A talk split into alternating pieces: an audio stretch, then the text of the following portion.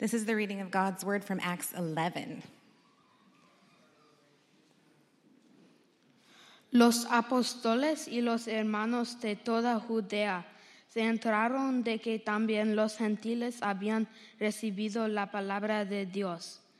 Así que cuando Pedro subió a Jerusalén, los defensores de la circuncisión lo criticaron diciendo, entraste en casa de hombres incircuncisos y comiste con ellos. Entonces Pedro comenzó a explicarles paso a paso lo que había sucedido. Yo estaba orando en la ciudad de Ope y tuve en éxtasis una visión. Vi que del cielo descendía algo parecido a una gran sábana que suspendida por las cuatro puntas bajaba hasta donde yo estaba. Me fijé en lo que había en ella y vi cuadrúpedos, fieras, reptiles y aves. Luego oí una voz que me decía, levántate Pedro, mata y come.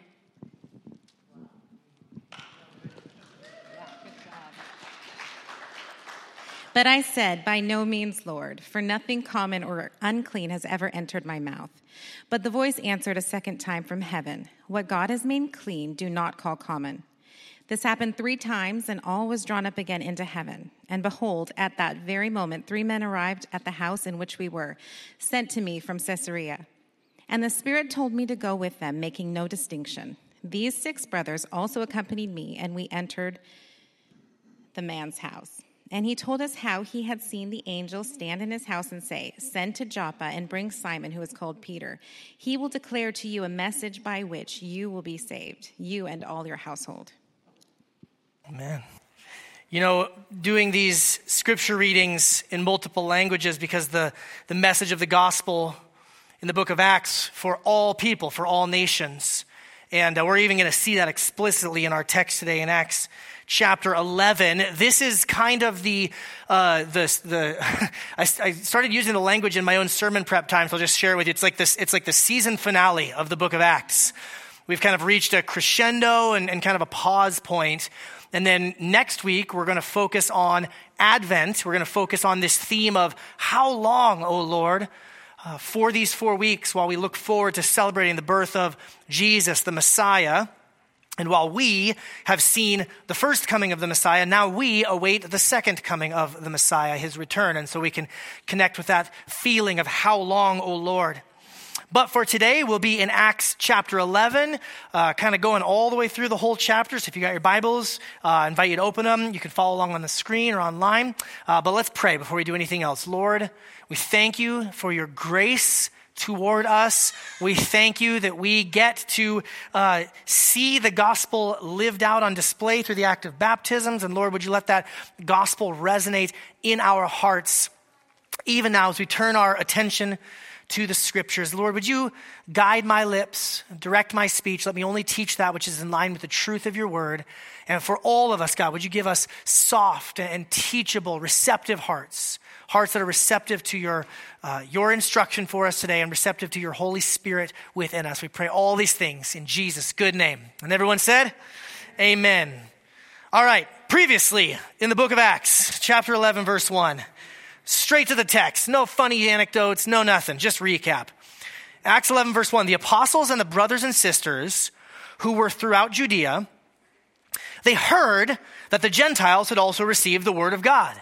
Remember that last week? Like there's this big dramatic thing. The, the, the, Spirit of God and the Word of God are being received by the Gentiles just the same way as these Jewish believers in Jesus. And uh, it's, it's Rabbi Matt's joke, but it's, it's worth repeating that, that during the time of Jesus and the early church, it's, you know, how could you be a Gentile and follow Jesus? Whereas now it's the exact opposite. How could you be Jewish and follow Jesus? But this is the controversy that's uh, stirred up. When Peter went up to Jerusalem, the circumcision party criticized him. That does not sound like a fun party. Saying, You went to uncircumcised men and ate with them. Now, this is a big controversy. So Peter begins to explain to them step by step. Here's what we learned about last week. I was in the town of Joppa. Uh, that's the city where Jonah ran away from God's call to go share the message with Gentiles. Here, Peter's in Joppa, and he saw in a trance an object that resembled a large sheet coming down, being lowered by its four corners from heaven. And it came to me when I looked closely and considered it. I saw the four footed animals of the earth,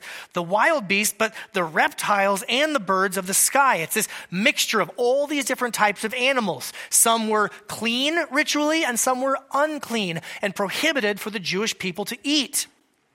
And I also heard a voice telling me, Get up, Peter, kill and eat. No, Lord, I said, for nothing impure or ritually unclean has ever entered my mouth. But a voice answered from heaven a second time, What God has made clean, you must not call impure. Now, this happened three times. And everything was drawn up again into heaven. At that very moment, three men who had been sent to me from Caesarea arrived at the house where we were. And then the Spirit told me to accompany them with no doubts at all. I just had to go. No fear, no second guessing. That was our, our point from last week. This idea of even when I don't fully understand, Lord, I want to trust you. Lord, I want to obey you. So, with no doubts at all, these six brothers also accompanied me, and we went into the man's house, and he reported to us how he had seen an angel standing in his house and saying, Send to Joppa and call for Simon, who is also named Peter. He will speak a message to you by which you and all your household will be saved. And Peter's telling these brothers, he's telling this circumcision party, as I began to speak, the Holy Spirit came down on them just as on us at the beginning. And I remembered the word of the Lord, how he said, John baptized with water water, but you will be baptized with the Holy Spirit. So if then God gave them the same gift that he also gave to us Jewish people when we believed in the Lord Jesus Christ, how could I possibly hinder God? Whew, there's the recap. Okay. It's a lot. It's a lot that transpires there.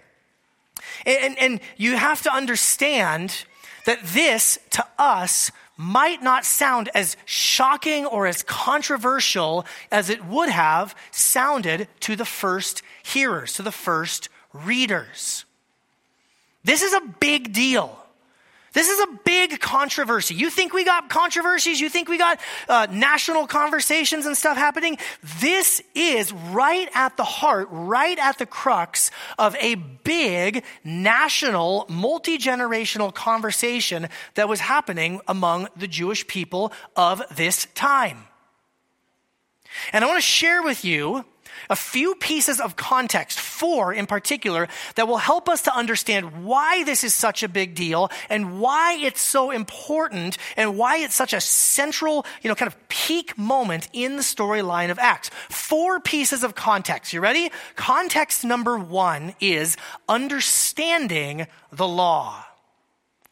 I would submit to you that you and I, as 21st century Westerners, we don't understand as well the law of Moses, what's called the Torah, or even more broadly, the Hebrew scriptures in general. In fact, You've heard me complain about the New Testament with Psalms and Proverbs that they hand out at like hotels and at, you know, county fairs and things like that. While I am grateful for the Word of God going out no matter what, it's kind of like handing out the answer key without handing out the, the questions.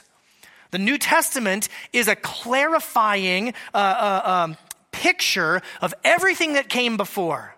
And we see over and over and over again, even in uh, the prequel to the book of Acts, in the book of Luke, it says that Jesus talked with his disciples and told them everything in the scriptures that was written about him. We don't understand the law very well, and in particular, we don't understand the more ritualistic side of things. And if I could, uh, at the risk of broad brushing, there's a, there's a lot of American Christianity that says something kind of like, well, Old Testament, God had a lot of rules and regulations. It was very legalistic. God might even have been a little bit more cranky. And then Jesus showed up and he's all nice and he's compassionate and he just threw out all of those laws. Friends, nothing could be further from the truth. Jesus came not to abolish the laws, but to fulfill the law. And even that is a tough and complicated thing to understand. Let me share with you a few things briefly that I think will help us understand this passage by way of context. And I'll mention that I am relying heavily upon a book that I've been reading for the last two weeks by an author named Matthew Thiessen. I've linked to it up on our church's website. It's a nearly 300 page book on ritual impurity and purity. This might shock you. I didn't quite finish it over the last week, but I made a pretty good dent, like 70% of the way through it. I've also linked an appendix. I've attached a PDF appendix on the food laws. But, but this has been really helpful for me. The first thing you need to understand when we're talking about the law is there's kind of three different aspects. The first one is moral law. Moral law. This has to do with decisions that you make. Do not covet in your heart. Show of hands. How many of you have coveted at some point in recent memory? Okay, we have all violated God's moral law because that is a decision that we have made in our hearts and in our minds where we've crossed over into what the Bible would call iniquity or transgression. And what's interesting, when you read the book of Leviticus, when we commit these moral law transgressions, what is it that needs to happen in order for us to be made right with God? Sacrifice. Thank you. My wife in the front row who has listened to me preach this sermon to her for four weeks straight because I've been really excited about this.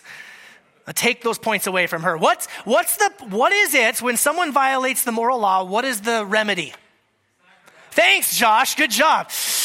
Oh, man. Did you get it? You saw my notes. Okay. Yeah, this has to do with sacrifice. Now, there's another category, though, known as ritual law. And I explained this a little bit last week, but these are not necessarily moral laws. These are not decisions that you make. These are things that happen that you encounter in normal life, and there's an association with death. The ritual laws have to do with things like um, uh, emissions from the body, and I'll leave it at that.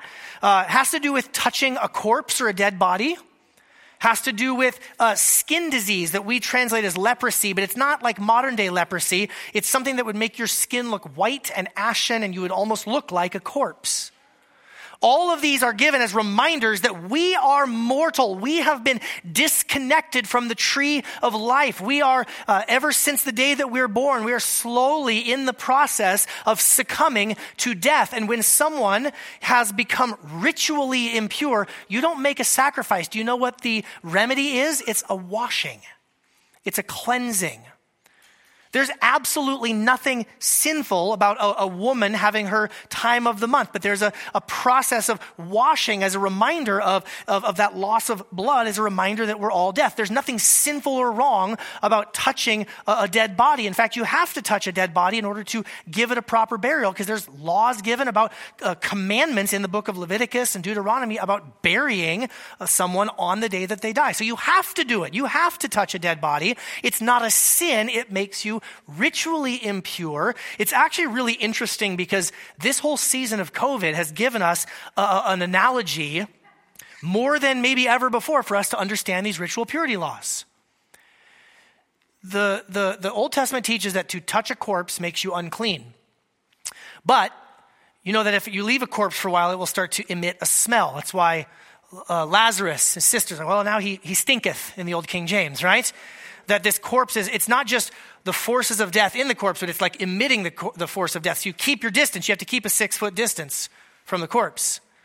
And if you should come into contact, I'm not making this up, with a corpse, there is a, pres- uh, there is a prescribed period of quarantine where you have to stay by yourself. And then you wash yourself and you go show yourself to the priest who gives you the ritual nasal swab, and then you may re enter. I made that part up, but you may re enter society. It's not a sin to be exposed to COVID. It's not a sin to be exposed to the forces of death. But God gave his people these reminders that to enter into the presence of life and holiness himself, it puts you at risk if you're carrying death on you. You don't go work on high voltage power lines if you have a bad head cold and some NyQuil in your system. You don't enter into the presence of holiness himself, God, while carrying death on you. Now, the third portion of these laws are these food laws. And these have to do with, particularly for the people of Israel, being distinct from the nations. I had a conversation with somebody even just last week, and we will have these varieties of explanations. Why did God give the people of Israel these food laws? Why is it that some animals are okay to eat and other animals are not okay to eat? And there might very well, one of the most common things you hear is kind of a practical, excuse me, practical explanation that pork is a less safe meat. And so God was just trying to protect his people. They didn't have refrigerators back then, but now we have refrigerators. Fine. Only problem is, is none of that's in the Bible. Refrigerators aren't in the Bible. I've read the whole Bible. There are no refrigerators to be found. The only reason that is given why the people of Israel must not eat certain foods is so that they will be distinct from the other people groups of the world. Leviticus 11, when, when God is wrapping up this whole section of food laws, Leviticus 11 says, For I am the Lord your God so you must consecrate yourselves and be holy because I am holy. Do not defile yourselves by any swarming creature or any other unclean animal you just talked about that crawls on the ground, for I am the Lord who brought you up out from the land of Egypt to be your God. This, we have a special relationship, God is saying. So therefore, you must be holy because I am holy. That word holy means set apart for a special purpose. Set apart and distinct for, for a unique purpose. Some of you, maybe some of you, you guys, maybe some of you gals, you have, you have your, your tool bin, but there's like that one tool that, that you got that is like, nope, I don't, I don't lend that one out. It is holy to me. It is set apart for a special purpose. Or for me, um, you know, I used to teach music lessons, and I have, I have a number of guitars that I've collected over the years, but I had one guitar in particular that I used to teach music lessons, and that was the way that I provided for my family. And so I didn't lend that guitar out. I took extra care for it. I put humidifiers in it. I like that was a very special guitar for me. By the way, when I was in music school, my wife, I came home one day from classes, and my wife said to me, she goes, Hey, I heard a joke today. I said, Oh, really? And she goes, Yeah. What's the, this was not in the notes. I'm just, I'm just going to tell it. She goes, she goes, What's the difference between a musician and a large pizza? A large pizza can feed a family of four. And I was like, Man, God. Anyways, I'll fix that for the 11. But the point is, God, God chose the people of Israel to be special. They're set aside for a special purpose. They're, they're, they're to be different. And that is the explicit textual reason why God gave the food laws. Nothing more and nothing less. Maybe it was to protect them from, uh, you know, unclean things and diseases and other types of meat and shellfish, but that's just not in the text. What's in the text is God says, I want my special people to be distinct and different, which is the second part of the context that we really need to understand, which is Israel is to be set apart. I referenced it last week, but, but Deuteronomy 32 explicitly talks about this. Deuteronomy 32 says, When the Most High gave to the nations their inheritance, that's a reference to the Tower of Babel when all the people got split up and spread out, God fixed the borders of the peoples according to the number of the sons of God. Those are angelic supernatural beings, uh, many, most of whom rebelled against God. They said, We want to be in charge. And so essentially, you get this portrait in Deuteronomy 32 of saying, You want to go worship those false gods? Fine. You can go have those false gods, but the Lord's portion is his people, Jacob, his allotted heritage. That God chose one people group, one family. It's the family of Abraham. In Genesis 12, the Lord said to Abram, whose, whose name was later changed to Abraham, Go from your land. You're going to be distinct from your land. Go from your relatives. Go from your father's house, and you're going to go to a land that I will show you. Talk about faith and obedience, even when you don't fully have all the details. And God says, I will make you into a great nation. I will bless you. I will make your name great, and you will be a blessing. And I will bless those who bless you, and I will curse anyone who treats you with contempt. And here's this all the peoples on earth will be blessed through you that Israel is to be distinct, Israel is to be set apart in order to be a blessing to all of these other rebellious nations. Isaiah 42, the prophet uh, speaks the word from the Lord, says, I am the Lord, and I have called you. I've, I've called you out for a righteous purpose, and I will hold you by your hand. I will watch over you, and I will appoint you, Jewish people, to be a covenant for the people and a light to the nations. This is the purpose. Why do we have what we call an Old Testament? Why is there a nation of Israel? Why is there the book of Leviticus? All of it is God setting apart a special people for himself who would be a light to the nations and who would go with this message of God's salvation to come get the rest of us who aren't Jewish. That's the whole point of this. So, context number one as we said, is understanding the law. Context number two, these food laws, this whole sheet being raised and lowered thing, these food laws are for Israel to be set apart. Context number three, though, has to do with the idea of compromise versus legalism. Compromise is ignoring the laws and the commandments of God in order to be more like the nations of the world. Legalism is adding extra laws to the commandments of God in order to further isolate and protect ourselves from the world. Now, the people of Israel, if you read the storyline of the Tanakh, if you read the storyline of the Hebrew scriptures, you will see that for the vast majority of time, the people of Israel engaged in a lot of compromise.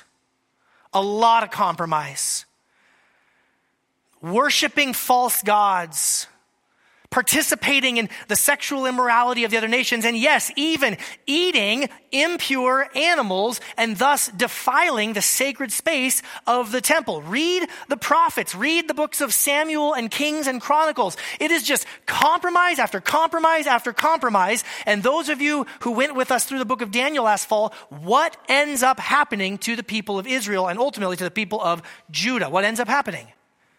Exile, removal from the land. And while they spend these 70 ish years over in the land of Babylon, God makes a promise you're going to get to go back. And guess what? He kept his promise, and people went back. But do you know what started to happen with those people who went back? They started to reflect wow, our forefathers really did a lot of compromise. They worshiped false gods, they adopted the practices of the pagan nations. They did not stay faithful to the one true God of heaven. So, what do you think they started to do? Steer the, di- steer the car into the ditch of legalism. And this is where we find ourselves in the first century, the time of Jesus, the time of the apostles, where widespread legalism has now been built up, particularly among the party known as the Pharisees. Hey, we, we were, we did such a bad job. There was so much compromise. There was so much wickedness. We need to come over here. And not only do we need to not eat the, the impure animals, we need to not be around anyone who does or even have a meal with a Gentile. Friends, how are you supposed to be a light to the Gentiles when you won't even have a meal with them? Widespread legalism. Both errors can come from a good motive right? You know, the, the compromise can be a good motive. Like, I just want to relate to people. I want to be friends with people. I want to show them who God is. That can be a good motive, but it turns into compromise when we then ignore the instructions of God. Or legalism can come from a good motive. I want to be pure before God. I don't want to give in to sin, even accidentally, but you build fences inside of fences, inside of fences, and before you know, you're in a prison of your own making. Which leads me to the fourth piece of context, which is the circumcision party. It's a phrase you don't come across all that often in 21st century. I follow a few different news sources. I get some daily emails. I don't, I don't see that. Here, here's what's going on, okay? There is a controversy that is raging during the time of Jesus. And it has to do with bringing people back into the, to the Jewish people, whether they're Gentiles who want to convert or Jewish people who had been, you could say, apostate, wanting to come back in. There's an argument. I, I went and found a passage in the Babylonian Talmud, which was a collection of Jewish writings and teachings a little bit before the time of Jesus. The Babylonian Talmud, in a section, uh, one of the books known as Yevamot, 46a 20, if you want to look it up, because I cite my sources. with regard to a convert who was circumcised but did not immerse, Rabbi Eleazar says that this is a convert. So, as we found with our forefathers following the exodus from Egypt, that they were circumcised but not immersed. If you want to join in, you either got to get circumcised, but you don't have to get baptized. Well, then Rabbi Yehoshua comes along and says, Well, with regard to one who was immersed but not circumcised, Rabbi Yehoshua says that this is a convert. So, as we found with our foremothers, that they were immersed but not circumcised. So the rabbis say whether he was immersed but not circumcised, or whether he was circumcised but not immersed, he's not a convert until he does both gets circumcised and immerses. Okay, I can tell that you're not as stunned by this as maybe I was hoping you would be. This is like hot, you know, this is this is controversial stuff from the rabbis. If somebody wants to join, they have to be circumcised and immersed? Are they just immersed, just circumcised? rabbis say just do both. There's this is a raging controversy around the time of Jesus and around the time of the apostles. That might help provide a little bit more context to our New Testament, don't you think? As to why this is such a controversial thing. We're going to get into in Acts chapter 15 for sure. The point being, this is a big deal that Peter ate with Gentiles who were themselves not circumcised. Going back to Acts chapter 11, verse 1, the apostles and the brothers and sisters who were throughout Judea heard that the Gentiles had also received the word of God. When Peter went up to Jerusalem, the circumcision party criticized him, saying, You went to uncircumcised men and ate with them. All of this context, all of this context leads me to the big idea for today that we need to understand deeply, and it's simply this God's people are distinct and different from the world in order to be a blessing to the world. And Peter is now living it out and he is misunderstood by a particular group of people that have a particular theological viewpoint that leans towards the ditch of legalism. It's this big controversy, and Peter is essentially saying, This has always been the plan. Brothers and sisters of Israel, we have always been called to be different from the world so that we could share the good news of God's salvation with the world. When we're too much like the world, we lost our credibility, we lost our witness, we went into exile. But when we're too separate and we're too distinct from the world, we can't share the good news of Jesus Christ, the ruling and reigning Messiah, with them. We have to live in this tension of in the world but not of the world. That's essentially what Peter is saying. Now, Peter is getting it absolutely right here. And he's saying this was the whole point. And throughout the rest of the chapter 11, we can see some of the blessings that start pouring out as a result of this. Picking it up in verse 18. When they, the members of this circumcision party, when they heard this, when they heard Peter's whole story that I just read a moment ago, they became silent. And they glorified God, saying, So then, God has given repentance resulting in life even, even to the Gentiles? Friends, this is the blessing of repentance. Blessing number one, conviction and repentance. Think about this. If you read the book of Galatians, we're going to encounter some more people who are of this circumcision party, and the Apostle Paul writes some very stern words against them. But may we never forget that even those people who are so locked into their ways, who are so set in the particular way of thinking, when the Holy Spirit shows up, He brings conviction and repentance. And friends, that is a good thing, is it not? Conviction and repentance. Boy, these words, especially in our culture, get a bad rap sometimes. Like conviction is, is like seen as like condemnation or you're rubbing someone's nose in something. Friends, that is not it at all. The book of Romans, chapter 2, says that God's kindness is meant to lead us to repentance. Friends, when you are when you're violating God's law, when you're violating the moral law, when you're when you're sinning against God, it is not a grace for you to just continue doing what you're doing. It is God's grace to bring conviction and to bring repentance that we might kneel before the Lord and say, I am so sorry. Will you forgive me? And you know what the scriptures promise? A, a, broken heart and a contrite attitude, God will never deny.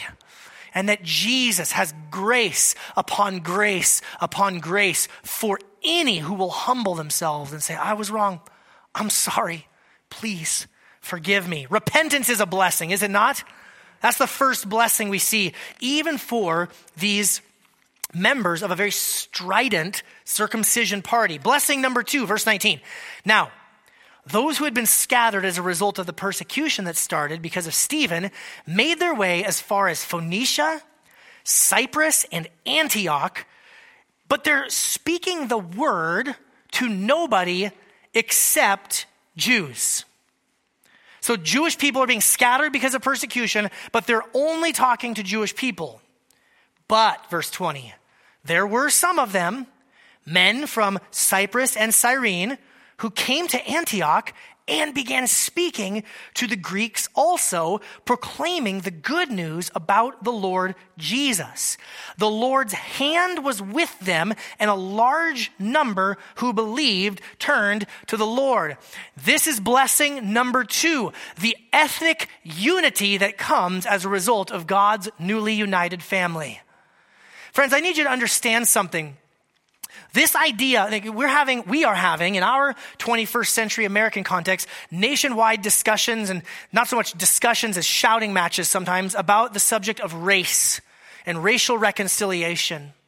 And it, it breaks my heart when I hear people who don't have the framework of the gospel, who don't have the truth of scripture, who don't have the leading and the guidance of the Holy Spirit, trying to achieve some sort of uh, ethnic unity and racial reconciliation because I believe in my heart of hearts that it's doomed to fail because racism and racial tension is not some sort of a new problem. It's kind of always existed since the Tower of Babel. And, and ethnic unity and the restoration of God's family, uh, regardless of race and ethnicity, even age and, and male and female, and all these things that would divide us. This is not some like little kind of neat little side add on to the, to the gospel. This is right front and center for what the gospel does. Christ Jesus came to die, to rise again, to reconcile God and man and man and man. This is not an add on to the gospel.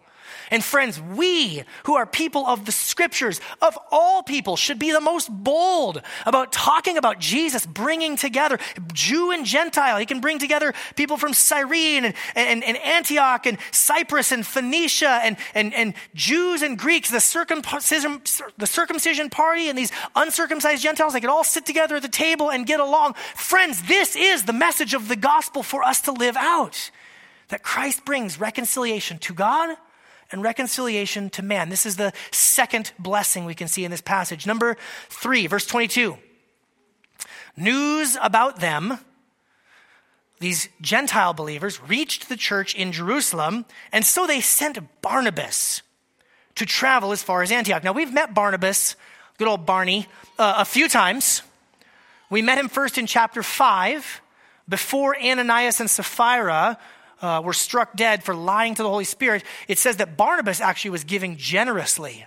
So we saw his generosity in chapter 5. Uh, in chapter 9, when Pastor Kyle was preaching, he is the one that actually goes to Saul, the murderer, the persecutor. He's the only one who's like willing to go to Saul other than Ananias and like actually find out, is this conversion thing legit? Is Saul really one of us? He's a follower of the way.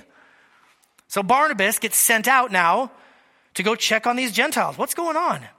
When he arrived and saw the grace of God, he was glad and encouraged all of them to remain true to the Lord with devoted hearts, for he was a good man, full of the Holy Spirit and of faith. And large numbers of people were added to the Lord. So then Barnabas, he goes to Tarsus to search for Saul. Hey, we got to go get that Saul guy. Remember him? He's been hanging out for a while. He's probably got some different perspective. Let's go find him. And when he found him, he brought him to Antioch. And for a whole year, they met with the church and taught large numbers. And the disciples were, were called Christians first at Antioch. Blessing number three is Christ likeness. First of all, we see this lived out in Barnabas, full of the faith, a good man, full of the Holy Spirit, encouraging people. His name literally means encourager. He's going around just encouraging people, loving people. Barnabas is just like one of those guys that you just wish would adopt you as your uncle. It's like, please, Be my uncle. Please just be around me. I love you so much. You're so encouraging. You're so faithful. And because of his leadership, because of the kind of culture that he's cultivating among the believers in Jesus, the people start to call them little messiahs. And most scholars think when, it, when, when you read this, this um, they were first called, they didn't call themselves this. This is a nickname that was given to them. Probably, most likely, by skeptics. Ha! Little, little Jesuses over there, little messiahs, Christians. Says a lot, though, huh? That they're so identified with Jesus that even the skeptics would start to make fun of him. Yeah, you're just little Jesus. Oh, oh, that we would experience the blessing of Christ likeness. Amen. Oh, that we would be so like Jesus. You guys are just these little Jesus, Jesus freaks, like Pete's always wanting to sing on Sunday morning. So, fourth blessing, number four, verse 27. Now, in those days, some prophets came down from Jerusalem to Antioch. One of them, named Agabus, stood up and he, he had a prediction by the Holy Spirit that there would be a severe famine throughout the Roman world. And this took place during the reign of Claudius. You can dig into some history there. It's fascinating. It really did happen. Basically, uh, the Roman government had overspent and were deeply in debt, and then it all came crashing down. It's hard to imagine a government doing that. I got to move on. Verse 29 each of the disciples, man, according to his ability, determined to send relief to the brothers and sisters who lived in Judea. This is pretty amazing. They did this, sending it to the elders by means of Barnabas and Saul. The, the blessing number four is the practical care. These are Gentile and Jewish believers mixed together in in Antioch hearing that there would be a severe famine in the region of Judea where this whole movement started. So they gathered what they could, they, they scrimped, they saved, they sacrificed, and they gave. And they took care of the practical needs of brothers and sisters that they had never even met. Friends, I'm so grateful by your, uh, just blessed and grateful for your generosity over this year. And it's, it's, it's not just the practical things like paying the bills or even being able to fix up this, this building and make improvements, but the money that you've given uh, to help take care of families in need in war torn Armenia the money that you have given, uh, the money that you gave a couple years ago for our mission in Uganda that we heard from Pastor Kyle last week is still paying off dividends. That now there's this clinic in Uganda that is still happening because of the generosity of you from a few years ago. The way that you've taken care of each other's needs. We get benevolence requests as a church for, for people who are struggling or hurting in this season, but half of the time we collectively as a church don't even get to help with those benevolence needs because the community groups end up just rallying together and paying for the needs and taking care of things yourselves. I'm so blessed by the practical care. And again, this is not some tangential thing to the gospel. Sacrificing and giving your money is not some add on to the gospel. It's right at the heart of what the gospel, like, the, like a demonstration that we understand the gospel. For God so loved the world, he gave. And if you've experienced that kind of love, then we give. Now, let me let me bring it back around to our to our main point. All those blessings, I love those blessings, and there's there's more, right? In that song we sing, uh, uh, "Great is Thy faithfulness." Blessings all mine and 10,000 beside. These are just the four that I see in the text. There's so much more blessing to be had when we, back to our main point, live distinct from the world and seek to be a blessing to the world. Jesus shared this with his disciples the night before his arrest. In John 17, he's praying the, the high priestly prayer. He says, Now I'm coming to you, Father, and I speak these things in the world so that they may have my joy completed in them.